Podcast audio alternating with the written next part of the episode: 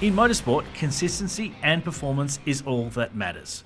The pinnacle of Australian motorsport is the Supercars Championship, and they trust Race Fuels. And you can too. Maybe you do club sprints, maybe you're into motocross, or maybe you rip around the karting track. Race Fuels has products if you're interested in consistency and performance.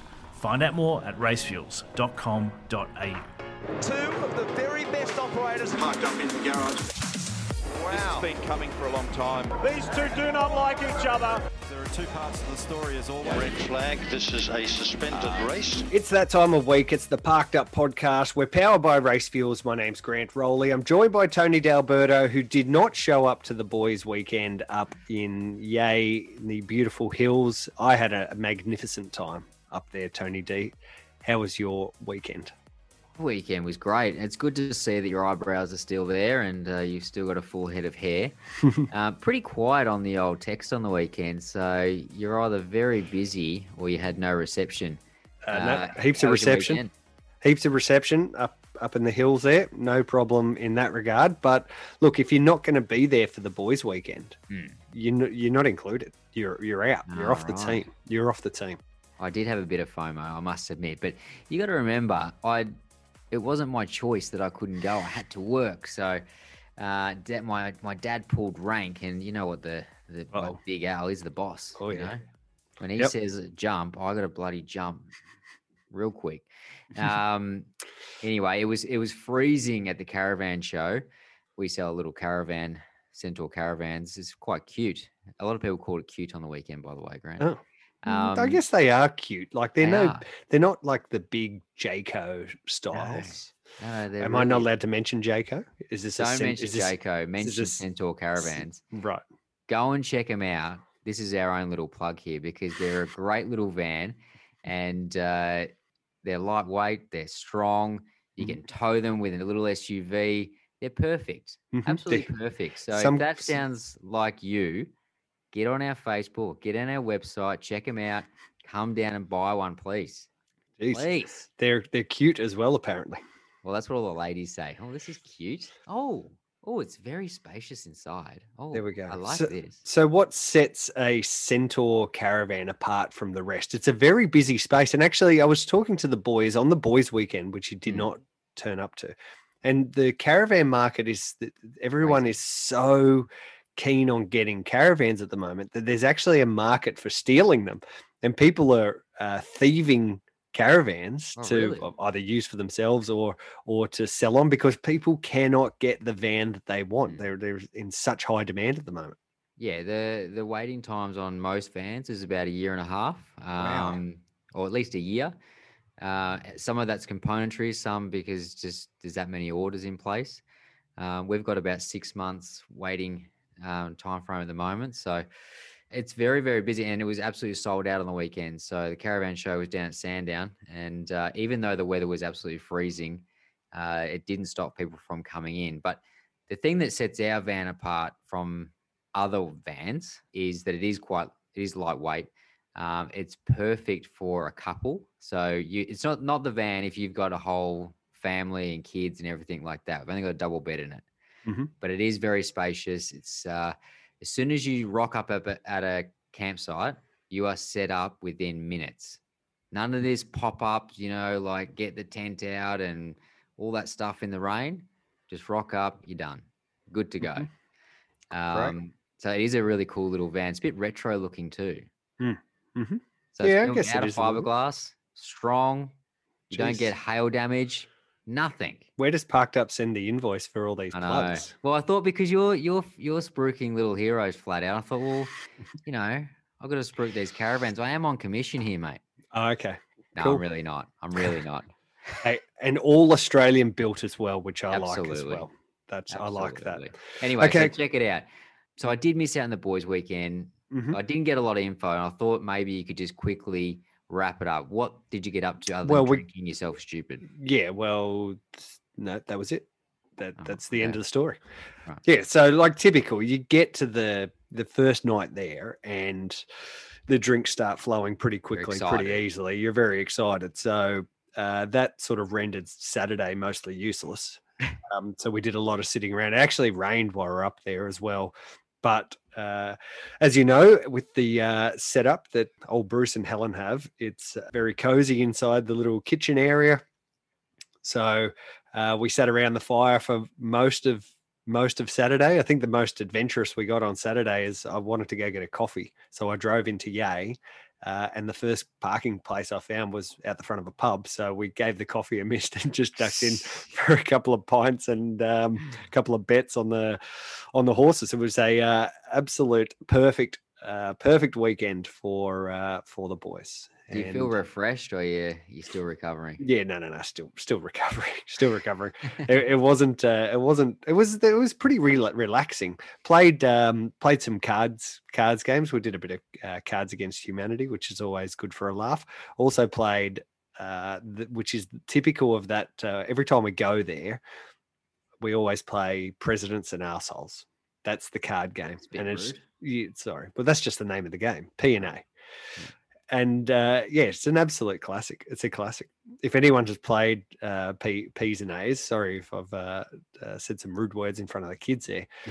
Uh, but yeah, it is a uh, a really fun game, and I uh, remained president for a long time. And the, the blokes who I were playing against, they they weren't very happy with me, especially as I was spruiking how I was the president, and um, yeah, I think I was getting on their nerves.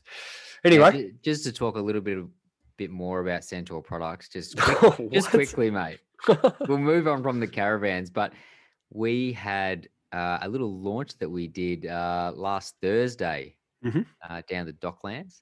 You Mhm. came down and uh, took some amazing photos and uh, footage that I haven't quite seen just yet, but I'm sure I'm I sure gave you the, you've got to the photos. You got, Got the photos. Yeah, yeah, yeah, yeah. We launched our new Divvy van. So Centaur Products look after the Victorian Police and build the pod that sit on the back of the Divvy van. Mm. And now they have a new uh, association with Ford. Previously, it was with Holden and the Colorado, um, but they're not in the country anymore. So they need to find a new vehicle. And the Ranger has been the chosen product. So uh, they did a little launch down the Docklands, and yeah, it was really cool to be part of to to see what we've been working on for well over a year now. Um, it was one of those proud moments. Mm. I loved it.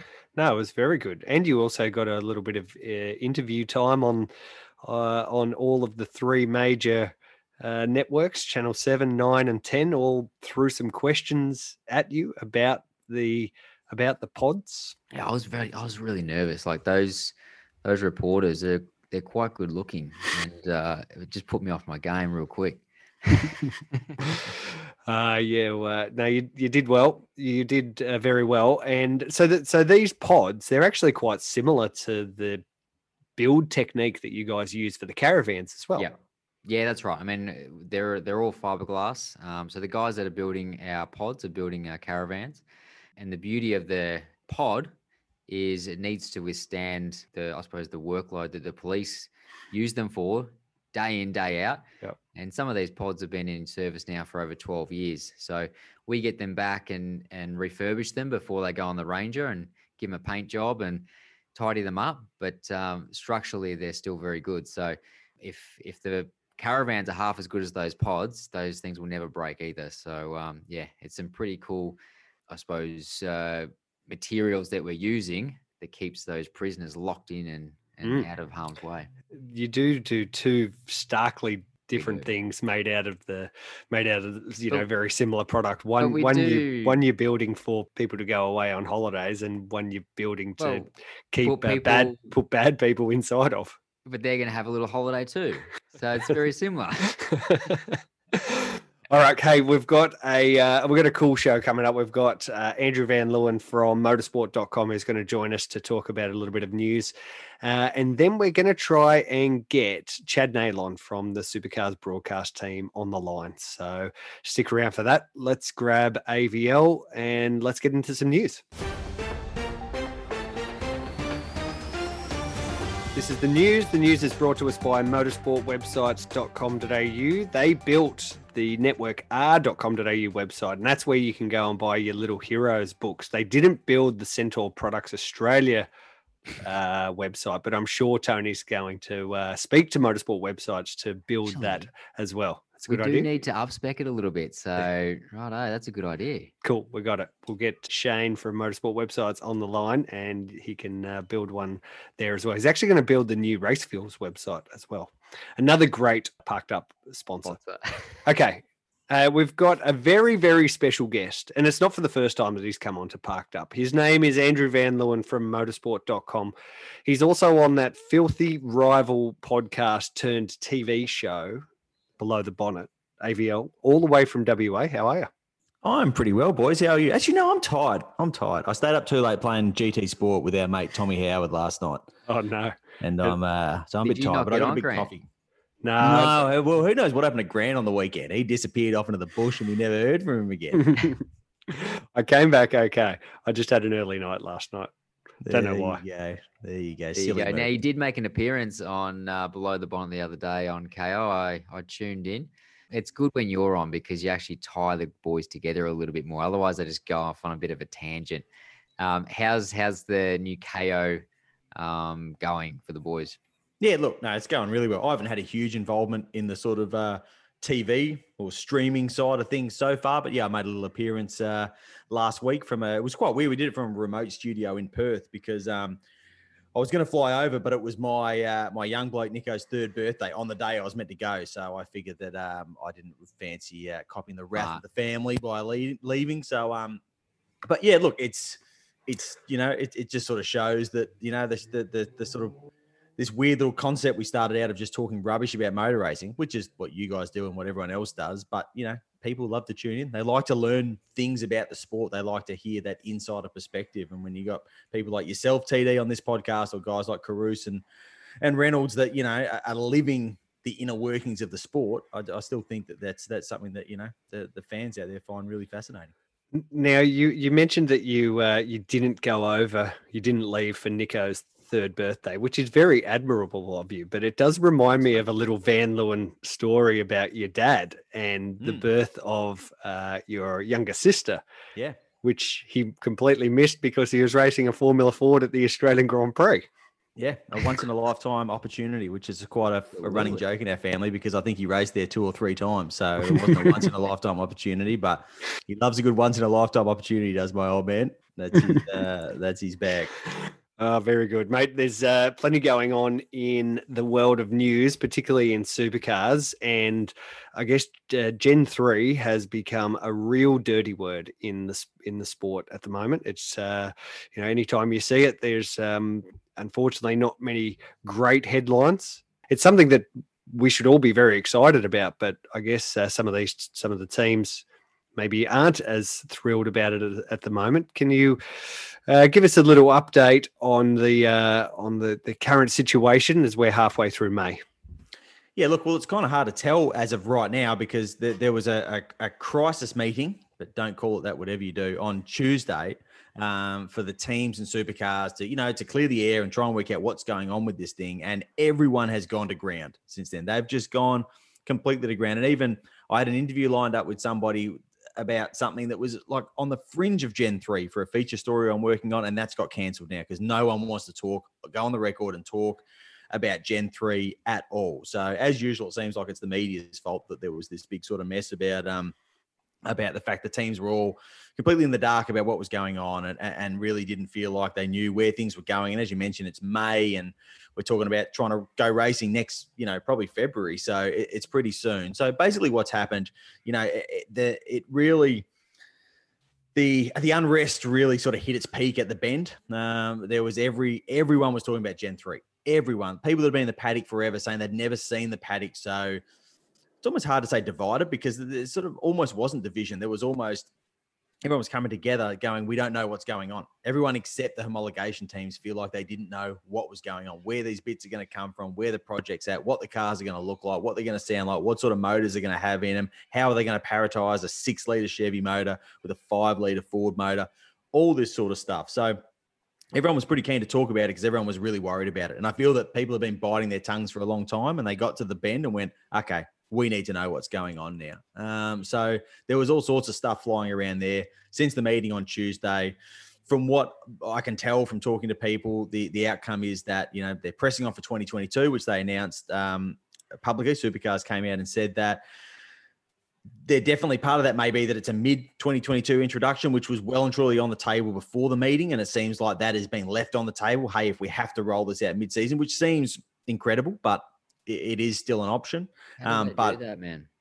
mate, I, I, you're right. Like it's it's tough. We're not talking about you know a, a new front bar or you know a gurney flap on a wing. We're talking about a whole new generation of regulations. I, I, I it seems like it, it it seems like it would never happen, but it seems that that is a preferred option over delaying it all the way to 2023 for whatever reason. Supercars is adamant this thing has to happen next year, even if it doesn't happen at the start of the season. Delaying the season was talked about. That seems like that that's not really a preferred option either. Um, so I guess we're either going to see teams really get a move on and get these things rolled out for Newcastle at the start of next season, or we might see them come in midway through the season, which you know, as you sort of say, would be a pretty a pretty bizarre way for a season to play out. It'd be a season of two halves almost. Yeah, that, no doubt about that. I mean, uh, a lot of teams seem very vocal about it. Some quite upset, some uh, not saying much at all. But it just seems like it's going to be quite tricky to get this program up and running, especially when they've just gotten rid of John Casey. Um, do you know what the background behind that was? Yeah, well, look, John. John was his job was to lead this Gen three project. Um, obviously, things weren't going great. There's, I mean, there's there's no sugarcoating that. For whatever reason, whoever's to blame and whatever's going on, it wasn't going great. So um, he's departed Supercars. Um, I think he's going back to Vodafone or something where he came from originally or something like that. But he's moving on. Like I guess something had to give somewhere. So you know whether John's directly to blame for these things or not, we'll never really know unless you've sat in the meetings and you know what's going on. Um, but there had to be something had to give, and I guess uh, I guess John was sort of what that was. So you know now we've got Sean is the only one authorised to speak about Gen three. Sean Seamer, the CEO, he's been on personal leave recently, so that's made things tricky. The hard thing is, you know, and and as Grant said at the start of uh, when we start when he asked me about this, it's become a dirty word. Everything there's just negative stories about it, negative, Mm. negative, negative, and I'm not sure that I sort of buy into the communication strategy, which is to shut everything down Mm. to to completely shut it down. So now no one knows. There's no information coming out at all. And I understand Supercars wants to control that message as much as possible, but telling people they can't talk about it under any circumstances, I don't think actually sort of helps fix the problem at this stage. It just makes it even seem more mysterious and probably more troubling. But hopefully that that's just the external view. Hopefully the teams are actually more on the page of what's going on now and happier that this thing might move forward next season. The hard part is that there are some people that really want it to move forward next season. You know, Triple Eight wanted to move forward next season. I don't think that's any great secret. You would imagine there's been Corv- there was Corvette stickers on the car at the bend. bend. There's obviously a, a GMSV deal there, and they would love to have a Camaro on track next year, and they don't want to build a Gen 2 Camaro for one season. You know, Ford are probably a little there's a little less urgency about what they're doing because they've got a new Mustang coming in 2023 and they can avoid doing a facelift at the end of next season if they just delay the new rules. So I think, um, you know, there's going to be more of these meetings and it's going to be up to, it's going to be up to those parties to agree where the middle ground is on this and what's going to work best uh, for everybody. And I think that's what we're going to see. There was definitely the, the one thing that did come out of the meeting, you could tell from the statement is that, you know, the statement said that the, the 2022 introduction will be reviewed. And a month ago, there was no review. There was no wiggle room at all. It was, it's going to happen at the start of next season. And I think that's what teams were worried about because the stakes are so high and it's so important to get this new rule set right that the idea that it was going to happen no matter what, even if the rules weren't actually where they needed to be, and even if the cars weren't where they needed to be, that was worrying teams because it shouldn't be no matter what. It should be let's prioritize getting it right. The introduction is actually not that important in terms of the timing. If it has to go back to 2023, who cares? So the fact that there's some sort of room to move in terms of the introduction, in the wording, in the language that's coming out of supercars, that indicates that there has definitely been some sort of shift in the thinking of the introduction. Speaking of things that have just got to happen, Erebus and uh, the Boost Mobile, well, I should say Mm. Boost Mobile, they're talking about running an extra car uh, for a wild card at Bathurst. How's that going with Murph and Stanaway? Yeah, well, look, it's uh, it's one of those things that you know when when Peter Adderton floated it a few weeks ago, you went, "Wow, that's never going to happen," and now it looks like it's really going to happen. Um, the latest, the the every with every the, the mail keeps getting stronger that it's going to go ahead. Um, it seems that Erebus is sort of the favourite to run at the moment. They did talk to Dick Johnson Racing about a third car, but it seems that Erebus is uh, is sort of the the leading contender. There is there is an existing relationship there. Boost backs Brody Kostecki's car, so there's a relationship there already. Um, Tickford would have been another option, but you know the way things ended with Richie and Tickford at the end of the 2018 season, you know perhaps there might have been a level of awkwardness there. I'm not saying those things can all, you know, they're, they're not insurmountable problems, particularly when there's a sponsorship earn Mm. um, up for grabs. You know, I think teams are pretty happy to have a shortish memory if it, if if it's going to help the bottom line. But yeah, the, the latest mail is that Erebus is the front runner to run that car, um, and that it's going to go ahead. I like Greg Murphy back at Bathurst, which is amazing, and that's the you know that's the headline story. But you know, on a completely different level, just to see Richie back in a supercar after the way his career ended, it was such a shame the way he just couldn't get a foothold in the sport because he has so much talent.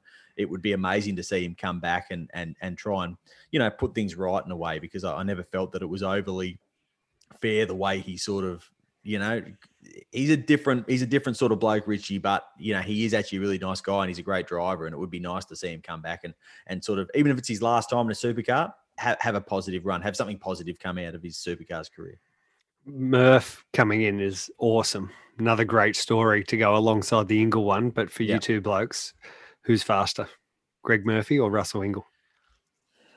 I reckon Murph. yeah i want to say Mur. i just wonder like russell's going to take it real seriously he's going to go he's going to really take it seriously um and uh yeah but yeah I, I, I, feel like murph as well i feel like murph as well Murph's half his age though. Yeah, that's true. Well, I don't know. We don't even know exactly how old Russell is, do we? That's, that's, that's one of the best guarded secrets, right? up The, only John thing will be uh, if the Triple Eight car is just a better weapon um, than the Erebus thing at that time of the year, but we'll see. Yeah. Uh, but it would be cool. It, it will be cool to see Murph back out there. He's he's as fast as ever. There's no no dramas there. I like I like these things. I like the fact that it kind of when you looked at that uh, at the Murphy Stanaway thing, you went, "That's impossible," but it's not. It's nice that I don't know. It almost feels like this kind of after everything we've been through in the last year, people are like, you know what, bugger it, let's just do things. There's a way to do it. Let's just get out there and do it. So but people aren't getting bogged down in that. oh, is that a good idea? Should you know are these guys going to be quick or this or that? They're just going out and going racing, and that's what it's all about: driving race cars. You know, so I think it's um I think it's just it's a refreshing kind of attitude towards getting cars out, adding to the grid at Bathurst, having good names on the grid. You know, it's a great opportunity for Brock Feeney to race against Russell. It's a great opportunity for Richie to come back and race with Murph. You know, these are these are cool things. So we should um we should just enjoy them for what they are. Just moving on to something with two less wheels. Jack Miller, the Australian rider, has taken another MotoGP win. That's two in a row now for him. AVL, uh, is this the start of a, uh, a a tilt at the title, or you know, or maybe if it's not this year, could it could it be next year? Is is Jack Miller good enough to be our next MotoGP world champion? I think so. I mean, I mean, wow! If you watched that race last night, he definitely looked pretty good. He got two long lap penalties for speeding in pit lane, and it just didn't even matter. He was sort of on the right tire at the right time. That that soft, wet rear really works for him, but just so much pace. And obviously, if if Marc Marquez hadn't fallen, um, you know, that would have been interesting to see how it played out. But two wins, you know, the, the real the big thing is he had such a difficult start when he joined the Ducati factory team, and you just start to look at things and you think, don't let this be a wasted opportunity. You know, the, you know, Jack's obviously a fantastic rider, but if things just don't go your way, you can be in, and there's all this expectation that you're going to win and you're going to fight for titles because you're in one of the top teams, and then you don't. It can all be over in a heart in a heartbeat, and it sort of felt it was troubling to go. Okay, I hope this isn't this isn't just going to all disappear from him, but he's starting to actually get his head around what he needs to do on that bike. He's grabbing the opportunity. Two wins on the bounce. That's awesome. Will he be a title contender this year? It's really hard to tell in MotoGP, particularly when Marc Marquez does kind of really hit his straps again. But I think Jack's sort of shown that, you know, he is the right rider to lead the factory team. There's a lot of talk now that, you know, that, that, that a contract extension is just a formality now. So he's going to get another opportunity. And that's that's really the most important thing. So it's just good that he's using the opportunity because it would have been a real shame if, if he hadn't have done that and he had a missed out on, you know, potentially becoming our next MotoGP world champion. What do you think's clicked for him? Um, do you think it's just the fact that he's gained some confidence, or have they had bike upgrades? Is he on the right bike at the right time now? Um, what is it? Yeah, look, uh, the the funny thing is with with bi- you know with MotoGP compared to car racing, you know there is the rider can really make a difference. Like having a bit of confidence, getting your head around something can make a massive difference because you're obviously you're a lot more exposed as a rider sitting on the bike. Um, you've got a lot more say, and you know if, if you're not feeling it, you're not going to be fast because you're you're trying to tip the thing into corners at 200 and whatever kilometers an hour with your knee scraping on the ground. So I think it probably is a little bit of confidence stuff. You know, that's the the the they got a lot of horsepower, the Ducati, so they've gone to a couple of tracks that have worked for them. That sort of that sort of plays its role as well. But I think it's just a case of getting used to being in that team, getting used to getting used to the expectation of being a front runner, being a front winning races. You know that there's a, there's a certain element of habit to that as well, and doing it mm. twice in a row. You start to go, well, why can't it be three times in a row? And if it's not three times in a row, why can't it be three and four and all that sort of stuff? You know, there's got to be an element of just learning to win and learning to win regularly, you know. So hopefully that's a habit that Jack starts to form, and, and hopefully we're going to see him go on and have a long and successful career as, as Ducati's number one man. Well, we hope so. And another guy that has a lot of confidence and uh, or is gaining confidence is Scott McLaughlin in IndyCar. Uh, another top 10 performance with uh, eighth on the weekend at Indy, uh, P5 in qualifying. Very, very strong lead up to the Indy 500. Yeah, absolutely. I think kind of after that second place at Texas the other week, everything sort of feels almost a little bit like a letdown after that because that was such a sensational result. But the reality is, you know, Scott's a touring car guy. He's a career touring car driver. Forget about, you know, any mm. experience in open wheelers at this level. He has very little experience in open wheelers in general throughout his whole career. So this year was always going to be about just learning the ropes and about sort of seeing whether he can actually fit into this style of racing, to this style of driving at this level. And that's what he's doing. You know, three top tens in a row, I think it is now. That's how you prove you belong somewhere. You know, is an eighth place finish a groundbreaking result? No, but this is a touring car driver making his fourth, fifth, whatever it is, IndyCar start. You know, the fact that he's just knocking out, he's knocking on the door of the fast six in qualifying, or, you know, he's, he's sort of right there when things go well he said he probably could have been sixth in the race, but you know, eighth is it's a good result. His job is to prove he belongs, and being a regular top ten contender, that's how you prove you belong. And the rest of the stuff will sort of will sort of come along afterwards, you know. And obviously, you know, Romain Grosjean, another rookie, did a great job, pole position, finished the race on the podium.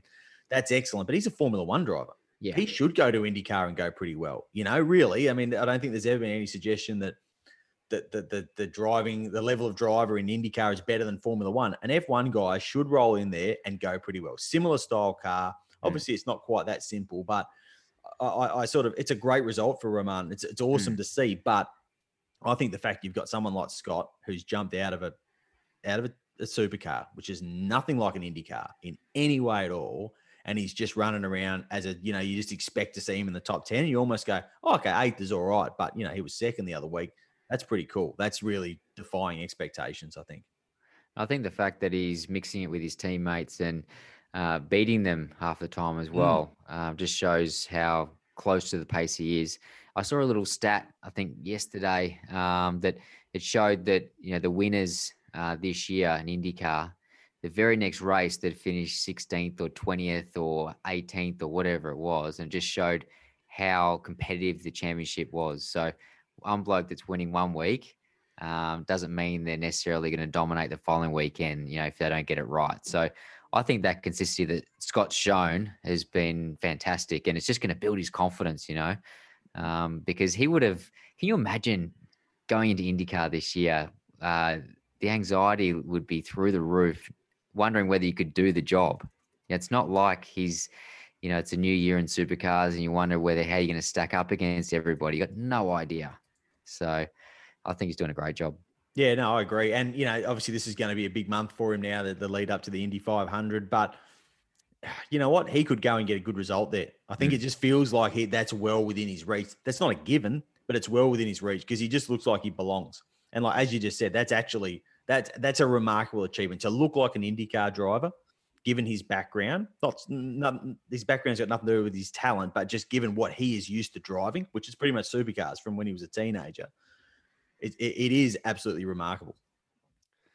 Yeah, it's uh, been incredible to watch the the start to it, and obviously we uh, we want to see our Australian touring car champion uh, do things uh, exciting like that because yeah, it sort of shows that uh, supercars can not necessarily be the uh, the end of your career. It can uh, in in some ways just be another stepping stone in the in the block. Now there's another big open wheel race happening uh, pretty soon.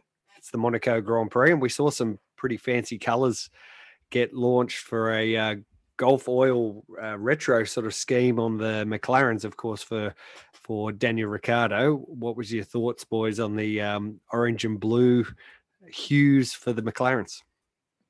I loved it. Absolutely loved it. The cars look fantastic. Um, those Gulf colors just, you know, they're just, uh, anytime you see any sort of retro uh, livery like that, I think it brings back a lot of memories. Um, and what better place to do it than Monaco? We haven't been there for a couple of years either. So that's always a special event. Drivers get, you know, different helmet designs and, uh, it's good to see that McLaren are getting involved in it as well. So let's hope Danny Rick can get himself on the podium. That'd be uh, a nice little reward for the work that's going in at the moment. Yeah, I mean, you can't, you can, any cars, you know, when they're painted in colors of oil companies, they just always look great. Mm. And that was definitely an example of that. I think there was a few people out there that might have been a bit disappointed that it wasn't a red and white uh, McLaren throwback livery, but I don't know if that necessarily get away with that in the uh, in the modern age of uh, of cigarette advertising bans. But yeah, look, the, the car looks the car looks really really cool.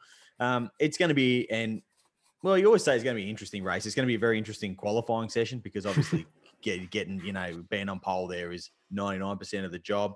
Uh, we keep looking at you know the fact that this low rake concept's not meant to be working on the Mercedes and the Red Bull's meant to be so much quicker. And this is a huge chance for Max. It's a huge chance for chance for someone like Danny Rick to go and get a big result. But uh, you just can't help but feel that Lewis is going to come out on top somehow. They just keep doing it, even if the car's not 100 percent there. They just keep doing it. Mm. Um, you spent a, a, few years overseas, AVL, doing journalism with uh, the Motorsport Network and and Autosport. Did you ever actually go to the Monaco Grand Prix? No, no, I've never been there. It's a uh, yeah. Look, it's one of those things that you everyone would like to go, um, but I never actually uh, never actually did it. I think as a spectacle, that's actually where you want to go and and just watch those cars, because again, the race even if the race isn't good, it's spectacular on TV, and it must be even more spec- spectacular actually actually being there because you know mm. you just can't expect to get a great race there, but just watching those things bounce off horse, and you look at how big modern F1 cars are as well. It must be a hell of a job just driving one of those things around there. Yeah, they're massive compared to the older cars. Yeah. Uh, boys, I reckon we should plan a parked up um, trip. You know, like we will, we've got to spend our earnings on something, you know, to get a tax deduction. So let's go and spend all our race fuels money on a trip to Monaco next year. What do you think? If there's anyone who'd be keen on that, it will be Mark Tierney. I reckon. Are we? Uh, are we going to keen on that? Are we going to share a hotel room for the for the quarantine on the way back as we well? Have so to. keep each other company at least. Yeah, mate, well, let's save it to save it for next year. I'm sure COVID will be gone next year, right? Oh yeah. Well, we're not going to do it this year, are we? That's what we were saying. That's what we were saying this time last year, I think. But anyway, exactly. we'll AVL, thank you so much for joining us for our news segment, of course, brought to us by motorsportwebsites.com.au. Mate, I have no doubt we'll talk to you in the very near future. Sounds very good. Have fun, boys. And we thank AVL for joining us in the news. Now, let's go talk to our very good friend, Chad Neylon, Tony. Yeah, let's get it done. He's a good friend of ours, lives just down the road from me and you, actually. Mm-hmm. Not too far, but closer to me. So mm. I'd say we're better friends than what you guys are. You just live closer. No, no, but we're better friends. Fine. That's fine. That's fine. Part of the East Side Melbourne Club. Uh, Chad Neylon, of course, is part of the Supercars broadcast team, and he is on Parked Up right now, and we're powered by Race Fuels. And it's great to welcome Chad Neylon onto the Parked Up podcast for the very first time. Big debut on our podcast for you here, Chad. Thanks for joining us, mate. It's a big moment, Grant. Thank you. I have long been waiting for the day to get the text from you saying, What are you doing tonight? Are you available? I cleared the schedule. I heard that Tony was going to be part of it as always, and I was like, I'm in. Okay. Uh, mate, great, uh, great to have you on board. Of course, you're part of the Supercars uh, broadcast team, and it's been a um, a, a nice little climb up the ranks for you. Of course, you've done a lot of broadcasting in the past, but uh, we get to 2021 and you find yourself being used more often than not. You're uh, you're now well and truly ingrained as part of the broadcast team. Yeah, thanks. It, it was a chance to get involved at Bathurst last year for the 1000. Painfully did a lot of this last year, you know, talking on Zoom and, and sitting in front of my computer. Missed a lot of the tour, um, which meant I got to see a lot of my family, which is good. But um, getting to Bathurst was a big opportunity. Did the two weeks quarantine to make sure that I could have a, a crack in the lane, uh, and it all went pretty good. So hopefully, get to do more of that stuff. Um, and it's a part of the broadcast that I really love. Is sharing the lane with some pretty cool people, not just on air, but obviously in race terms as well. So getting in there and grabbing interviews and being part of the story as it unfolds is pretty cool. Has its hard points because sometimes you're going in there to talk to people who don't want to speak to you. as uh, Tony can probably I'd always talk to you, mate. you would never turn me down. but um, I can imagine when you get out and the day's gone terribly, and you don't want to, the last thing you want is a camera and a microphone in your face. So uh, it's been a big learning experience. I'm just sort of getting started with it. It's funny that you bring up the the times where uh, you know people are, are negative or they don't want to talk to you, but you also get to talk to people when they are like absolutely like loving life to the max as well. So that it can be easily forgotten. That's so true. Um, like Anton De Pasquale the other day at the Bend, I got to give him a couple of checks for his first ever pole awards. That was really cool. Um, so being there for special moments in the press conferences as well, when something big happens, uh, and getting to probe someone's mind and feelings and try and uncover a headline in there is pretty cool. Now, you're a great addition to the telecast. There's no doubt about that. And um, let's talk a little bit about last year because it was a very difficult year for everybody. But you seemed to cop the raw end of the deal and spent a long time in uh, quarantine. How many weeks did you do last year? I did six weeks quarantine all up into early 2021.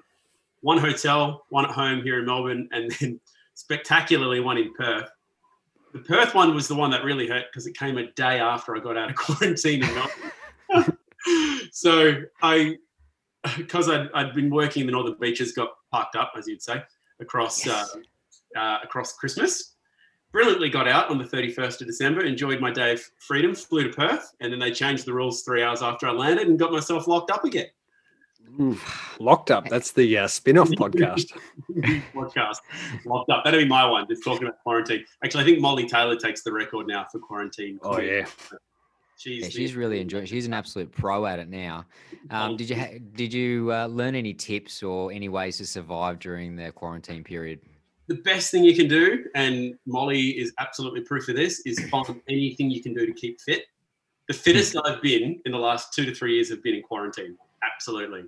Um, it was pretty cool at my parents' house doing it in Perth because I had skipping ropes and I got people to deliver exercise bikes and weights and did whatever I could to just make sure that I spent an hour or two a day.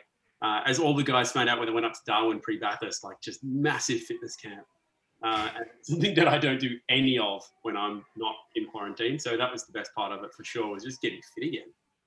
Well, I did the quarantine up in Darwin, so I had the chance to train, but also had the chance to get a suntan. So I had the best suntan I've ever had in my life. So for two weeks, no kids, no commitments, nothing. Um, as soon as that that sun would come out, I would be parked up and lathered up and getting a nice old suntan. Just getting body shamed by Dale Wood for two weeks. well, that's true, but I reckon anybody would. I, I was in the best shape of I've ever been in, um, but Dale takes it to another level, as we all know. Let's talk a little bit about your partner, Jess.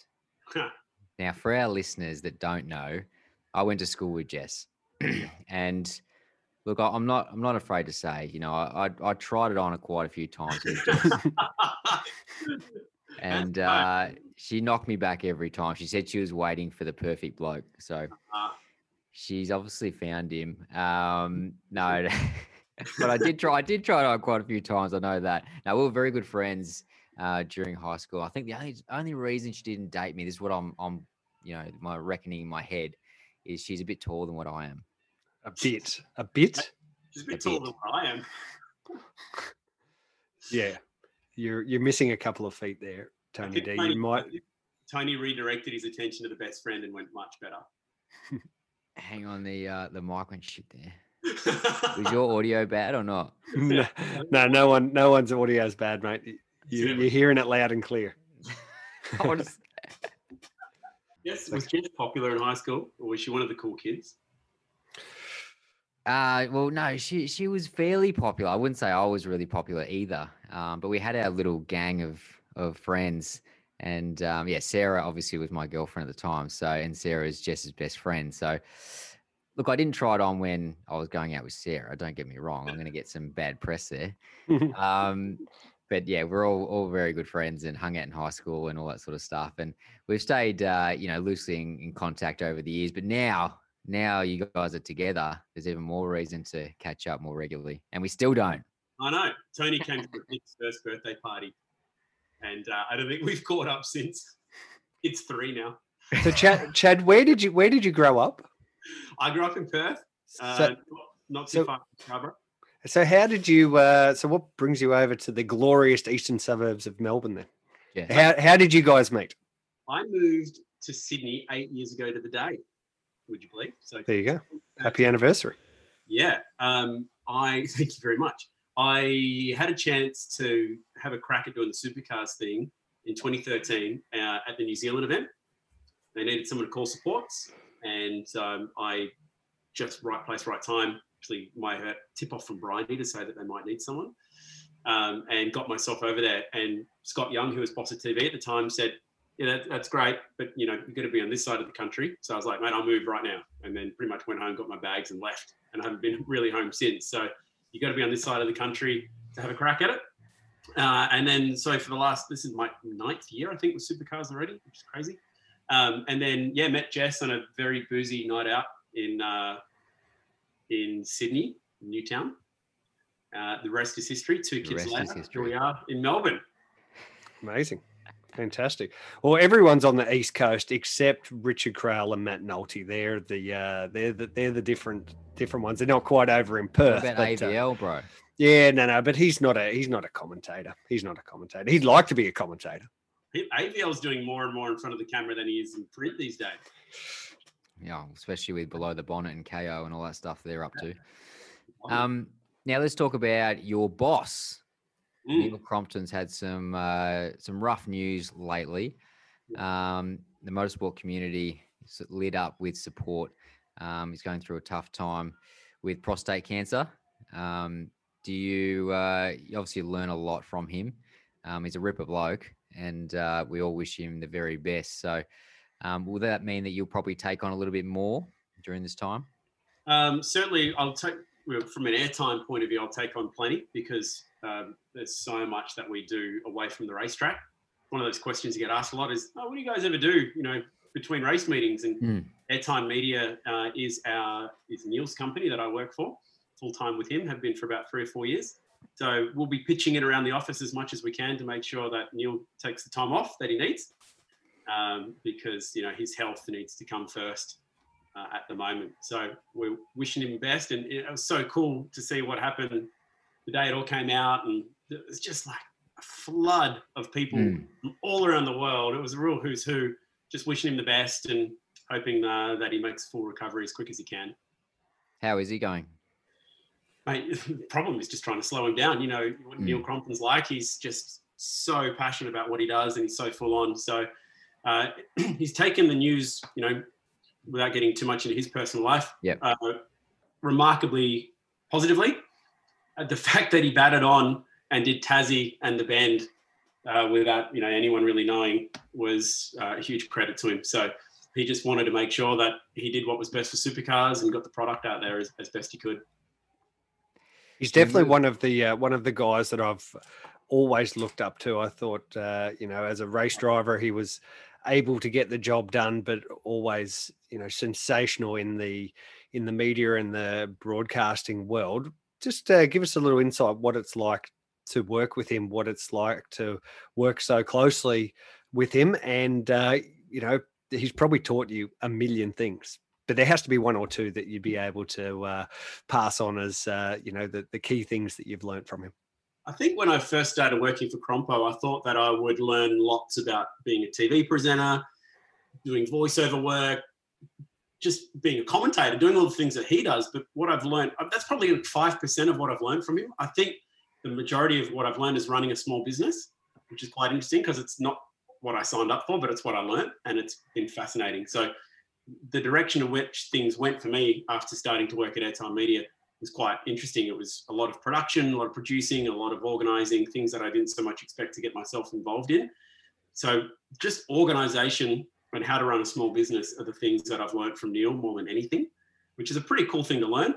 Uh, it's been a little almost postgraduate degree in some respects, but having him stand next to you when you're trying to do a piece to camera, for example, intimidating as it is, because he's like the doyen and is just perfect at it, um, is amazing because he's not afraid to just cut to the chase and go, okay, that was good, but do this differently. Um, cut those words out. Think of a few things that you want to get off, and don't script it in your head. Just you know, just freestyle it, and he gives you the confidence to be able to do that. So that's been a huge element of it. But just every aspect of running a business has been cool. The, the one guy that I'd liken him to the most is probably Roger Penske, which is funny because it's a guy that he looks up to immensely. Mm. Uh, and we made this documentary a while ago about Roger, which was an anti media thing that aired on Fox Sports. And there's a line in there from Tim Cindric, and he says about Roger Penske, "You'll never outwork him."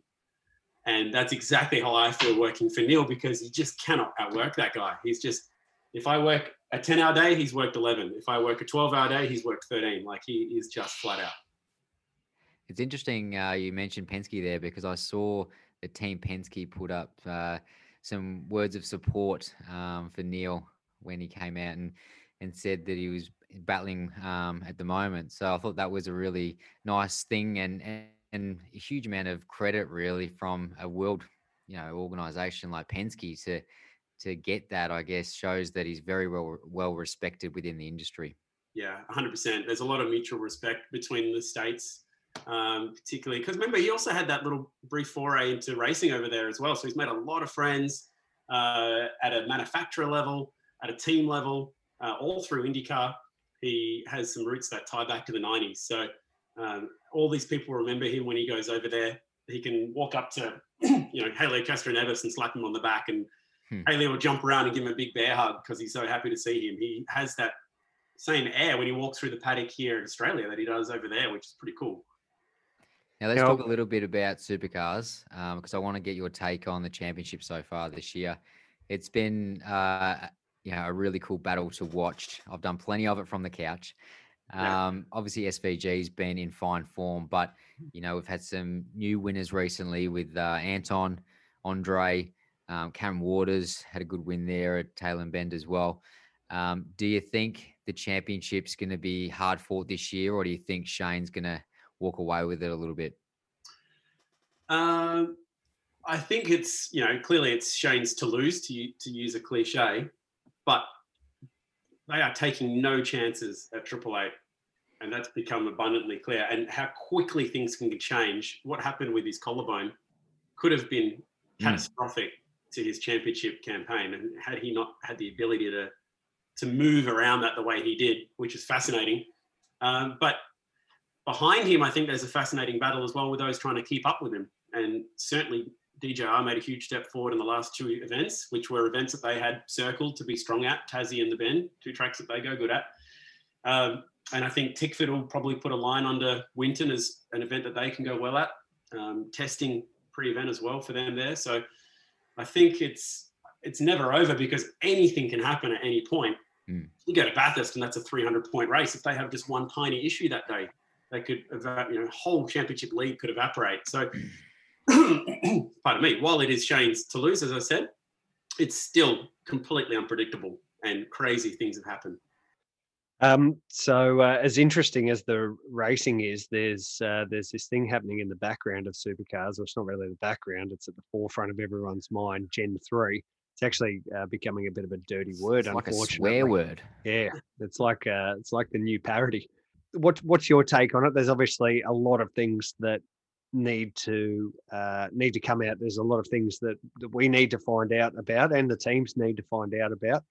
Uh, it sounds wildly exciting when the thing actually gets going. But uh, yeah, we're we're just in a really uh, difficult phase with it at the moment. You'd probably agree. Can I just jump in there for a sec? Why does it sound so exciting? Well, I think the, new, so the new I think the new shape of the cars look. I, reckon they look interesting. I think any change of regulations is going to bring some different results. It's going to bring some uh, some some curveballs. When the like this generation of car came in 2013, didn't we have like 12 different winners from the first 13 races or some something ridiculous like that? So I, I feel that that would we we have the potential to be in the in a similar position. If we get to that position, Chad, what's your take? Yes, obviously, very difficult thing to talk about at the moment. Um, so, uh, Don't be Switzerland. well, and it's I don't I don't have any insider knowledge on on how it's all playing out anyway. So I haven't been in you know I wasn't in Sydney in that room the other day when all the team owners got together and had a big chat about it. As entertaining as that would have been, Oh yeah, they should have live streamed that thing. man, They would have got ratings. talk about content that would have been pretty epic. But you know I'm I'm excited to see what comes and. The racing that comes out the other side of it is going to be completely unpredictable because of that regs change. So look how Brad Jones Racing responded to Car of the Future in 2013. That could be Matt Stone Racing next year. Like whoever gets that right will set themselves up so brilliantly, just like Mercedes did when the rules changed last time. We could be on the, the precipice of a brand new era of success. Someone might be about to be starting their own little dynasty at the moment, and we don't know who that could be. It could be Walkinshaw. They might get this new rule book and invent something brilliant, and then Chaz Mostert's untouchable for the next three years. Like that's what excites me about it is we have no idea what's about to happen. One thing that is that does happen the longer you go into a generation of car. If you go back to 2012, Grant, and you look at uh, how that season played out, that was the last year of that car before we brought in Car of the Future. I think there was two teams that won that year. I think Hmm. it was FPR and, and Red Bull that won all the races.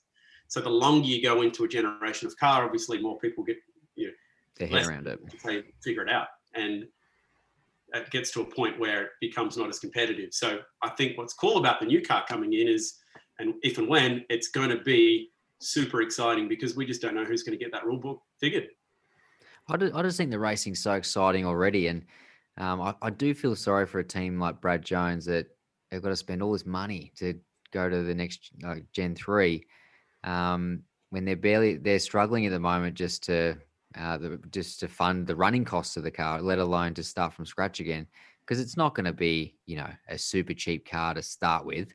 It's not super cheap. I don't mean that. I meant like Repco, effective. it's got a Yeah, Repco cost effective car. You know, it's going to cost a lot of money to get this program off the ground. Um, I mean, hopefully there's some savings along the way, but at the end of the day, the teams need to be able to survive. And I would have thought with what we've got at the moment, um, rushing into a new generation of car is going to be very expensive to do that. So we'll see. And I, and I just I don't I can't get my head around you know going to the to Gen three midway through the year. I just think that's crazy. So you're ruling out uh, Tony D'Alberto Racing coming back into No. supercars. You, you're not that thir- third rec uh, buyer. We we're the old we're all the old cliche of you start with a shitload and then you spend on motorsport and you have none left. uh, that's what we've we've done. No, we're not coming back. So Ch- Chad, let me let me hit you with one last question, and we thank you for your time on the Parked Up podcast. Uh, you do a lot of uh, commentary stuff, mainly for the uh, support categories, the the Porsches and uh, Super Twos, and and all of those guys. You also do a bit of running around the pit lane in supercars as well. What's your preference? What would you, if you could, o- if you if you if they only gave you the uh, microphone for one of those jobs, what are you doing?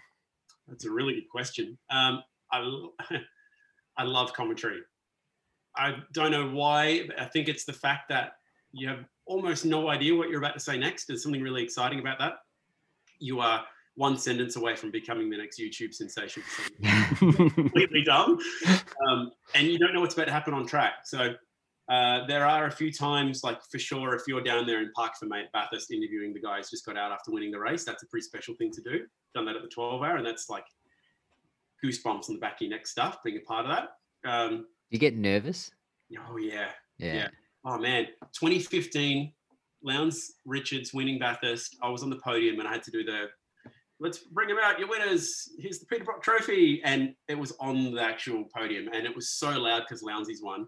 My heart was thumping. Hmm. and there's this, depending on where you are within the paddock, you, you either do or do not have in ears working. So I couldn't hear anything in my ears. And so I've started talking and it's so loud. I don't know if my words are going out. And I'm doing the whole, I'm about to say, here comes Craig Lowndes, but I'm, I'm not sure if I'm even going out right now. There's 2 million people watching on TV, plus all these people below me on the podium. And so I just vamped for a bit. I was like, just start saying some words until I get a feel for it. And I was like, okay, I'm pretty sure people can hear me. And I was like, here comes your winners, Craig Lowndes and Steve Richards. And everyone just went to another level of cheering. I was like, okay, well, it worked. And Lowndesy comes out. You know how you do those interviews on the podium at the end of it? Like, you have a bit of a chat. It's been going forever. Mike Raymond used to do it. I'm standing this close to Craig Lowndes talking to him. Cannot hear a word he's saying. It's that loud. He's just like, doing these ones. Like, the guy's a foot away. And my heart was thumping. So there's that element of things would get you so, so anxious and nervous. Um, you know, I, I'm fascinated by the opportunity one day to hopefully call the great race. Like that for me is is it. Like for Leigh Diffey to go and call the Indy 500, that's proof that you know you can be a guy who goes through that broadcasting pathway and do something amazing. Um, for me, that would be Bathurst. I'd love to call the great race one day, especially if it could be alongside Neil, because that would just be it for me. Um, so hopefully one day that happens. Uh, but I think commentary, if I had to pick one at the end of the day, would be it because it's so wild and fast, and you have no idea what's about to happen. Cool, mate. I really hope that um I win that race when you Oh. commentate it. I, I have been lucky enough to get you on the podium before, Yes. but never the top step. And one day it's going to happen, and like I might even just come out and do a shoe with you or something. There you go. Celebrate with you the Ringwood connection. I've I've promised him that uh, one of my little children's books will, will be written about him if he wins the great race. Tiny D, it's going to happen. Yes. I think uh, it's getting harder these days because you only have one enduro. One in enduro. I know there's only one great race, but at least the other ones you had a bit of a warm up to it. Now it's just away we go. Have they decided, have 1000. they decided who you get to drive with yet? No, they haven't told me yet. They they actually sent me an email the other day um, saying we're gonna do some test days and ride days between now and Bathurst, and but that was it. So Okay, mate. Either either Steve looks pretty good right now. yeah, I don't, I don't really care to be honest. It's all good. Both No worries. I just can't wait to get back in one. To be honest, it's been too long. Yeah, yeah. I bet we're doing the uh, test day, going out there. I hang up and I, I hit the road. Actually, go and see some race cars tomorrow at Winton. There you go. Yeah. I, I reckon my tip for the test day is everyone will be timing. Chaz Mostert, thanks for coming. All right. I'm, I'm surprised they can. Te- I'm surprised they can test so close to the race meeting at that at the circuit. I thought there was some regulation. I know they don't get to test very often anyway, but Well, it's um, not the week leading up to it. And the other interesting one was pre the bend with the rookies. Yeah, that was interesting. Um, and made even more interesting by the fact that there isn't the chance to do it at Queensland Raceway. So the, the Queensland teams don't get one back. But they, it's not like they're getting given the super soft to go and test on. So they're not going to get a huge read on what is probably going to happen the following event, I'd say. Mm, exciting. We're looking forward to Winton. Can't wait to uh, get up there. And Chad, we're going to see your good self up there in uh, Kelly Country. Yeah. And uh, mate, we uh, we thank you again for joining us on Parked Up. We uh, we love he- hearing and seeing you uh, on the box, and we wish you all the very best for the rest of the year. Thanks, gang. I'll tell Jess Tony sends his regards. Yeah, say good day to Jess for me. And we thank Chad for joining us on the Parked Up podcast. He's a very good lad, isn't he, Tony D? Yep, we love him. He's uh, one of our good friends and extremely good at his job. I, I reckon he's setting his sights just a little bit uh, too short there, just doing a Bathurst 1000 call. I reckon the bloke could uh, find himself overseas, taking over from Leigh Diffey and all those uh, top notch commentators. He, he's very good at his job. so, uh, very pro, very pro, and learning from the best. Absolutely, is. Now, Grant, Monaco this weekend. I just, Mhm. I just want to talk about it a little bit. Cool. It's, Why? it's- What do you want to talk about? well, I think we should get together and watch the event. Yeah.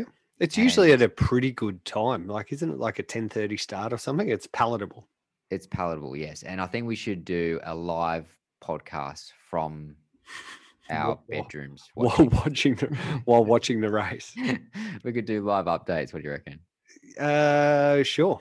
I guess like you'll Your be. bet or mine? Uh, no, you have to come out to the den here at my place. Right. This is this is where it's at. Got a little fold out couch here. Uh, that'll um we can lay on that. Fridge isn't too far away. But my simulator is better than yours. Uh, that's but I do have two simulators, so we could Oh. both we could both race. There you go. Hey, I did upgrade my sim a little bit over the last week. Mhm. I went down and saw the boys at SimWorks. Yep. And they got these fancy new little sway bar adjusters, just like in the race car. Mm. And I walked out with a pair. of course you did. Of course you did. Hey, they're so cool. So it's like it's literally like I'm sitting in the supercar cha- adjusting the sway bars on the fly. It's um, it's got little detents and they're amazing. They look incredible. So they it- look incredible, or they do actually do a job for the game. they do a, the job for the game, but there's no secret that I just like the wank factor of the look of it. So they look very nice. Very Right. Yeah. Okay. love them. Love them. Awesome. So well done, SimWorks. So when, when you play, you don't, but you don't even race a supercar. You don't even drive a supercar. Every time. I've come to your place, you're in uh, a Porsche. Porsche or a GT car, or actually, I just downloaded the IndyCar um, to have a play with that, and you can adjust the sway bars on that one. So uh, that that's good. Uh, bloody hard to drive though, the IndyCar, I must admit. Um, doesn't have as much grip as what I thought it would have, uh, like compared to a Formula One car or something. Um, but yeah, the supercar is just too hard, mate. Too hard.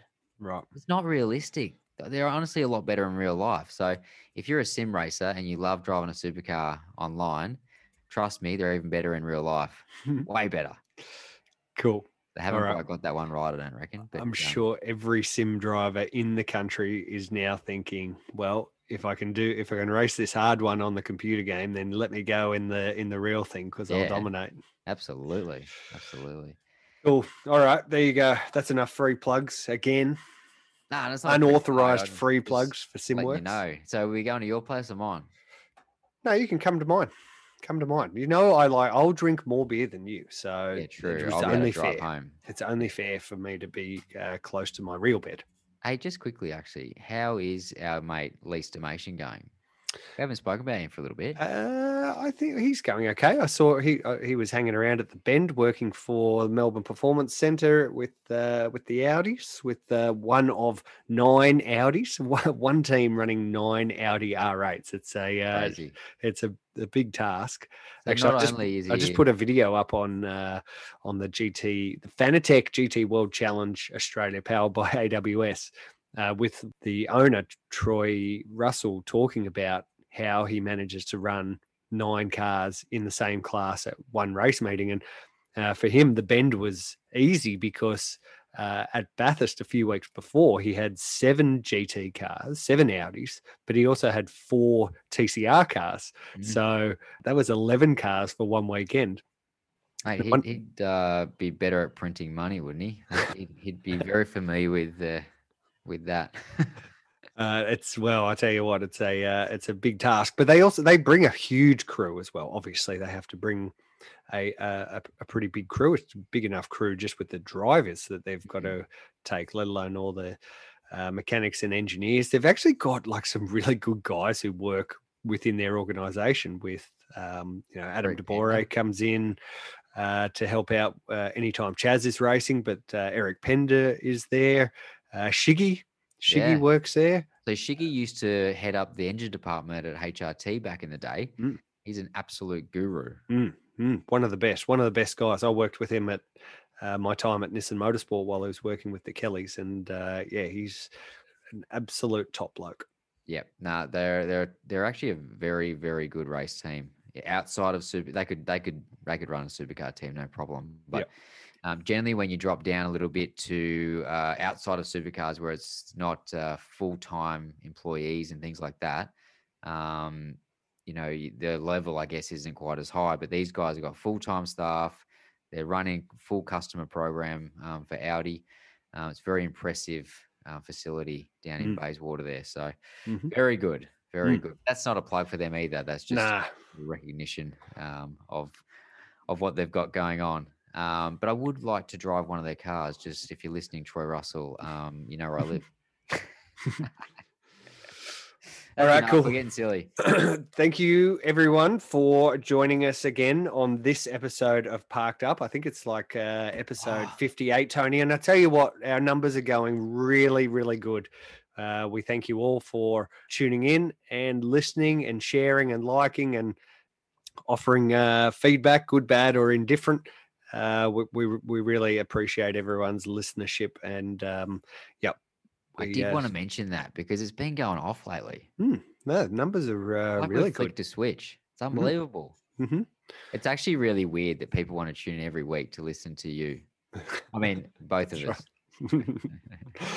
um, yeah, no, no. I, there's people who uh, are very, very close in my world who don't want to listen to me. Um, so, uh, for people who um, who have the choice of listening to me or not, uh, it's remarkable. So, no, we we, uh, we thank everyone. Uh, we hope you're enjoying it, and of course, we love the feedback. So, let us know if you want us to do something different, better, worse. I think they just want us to get off the mic now. that's it then. Enjoy your week, everyone. Bye.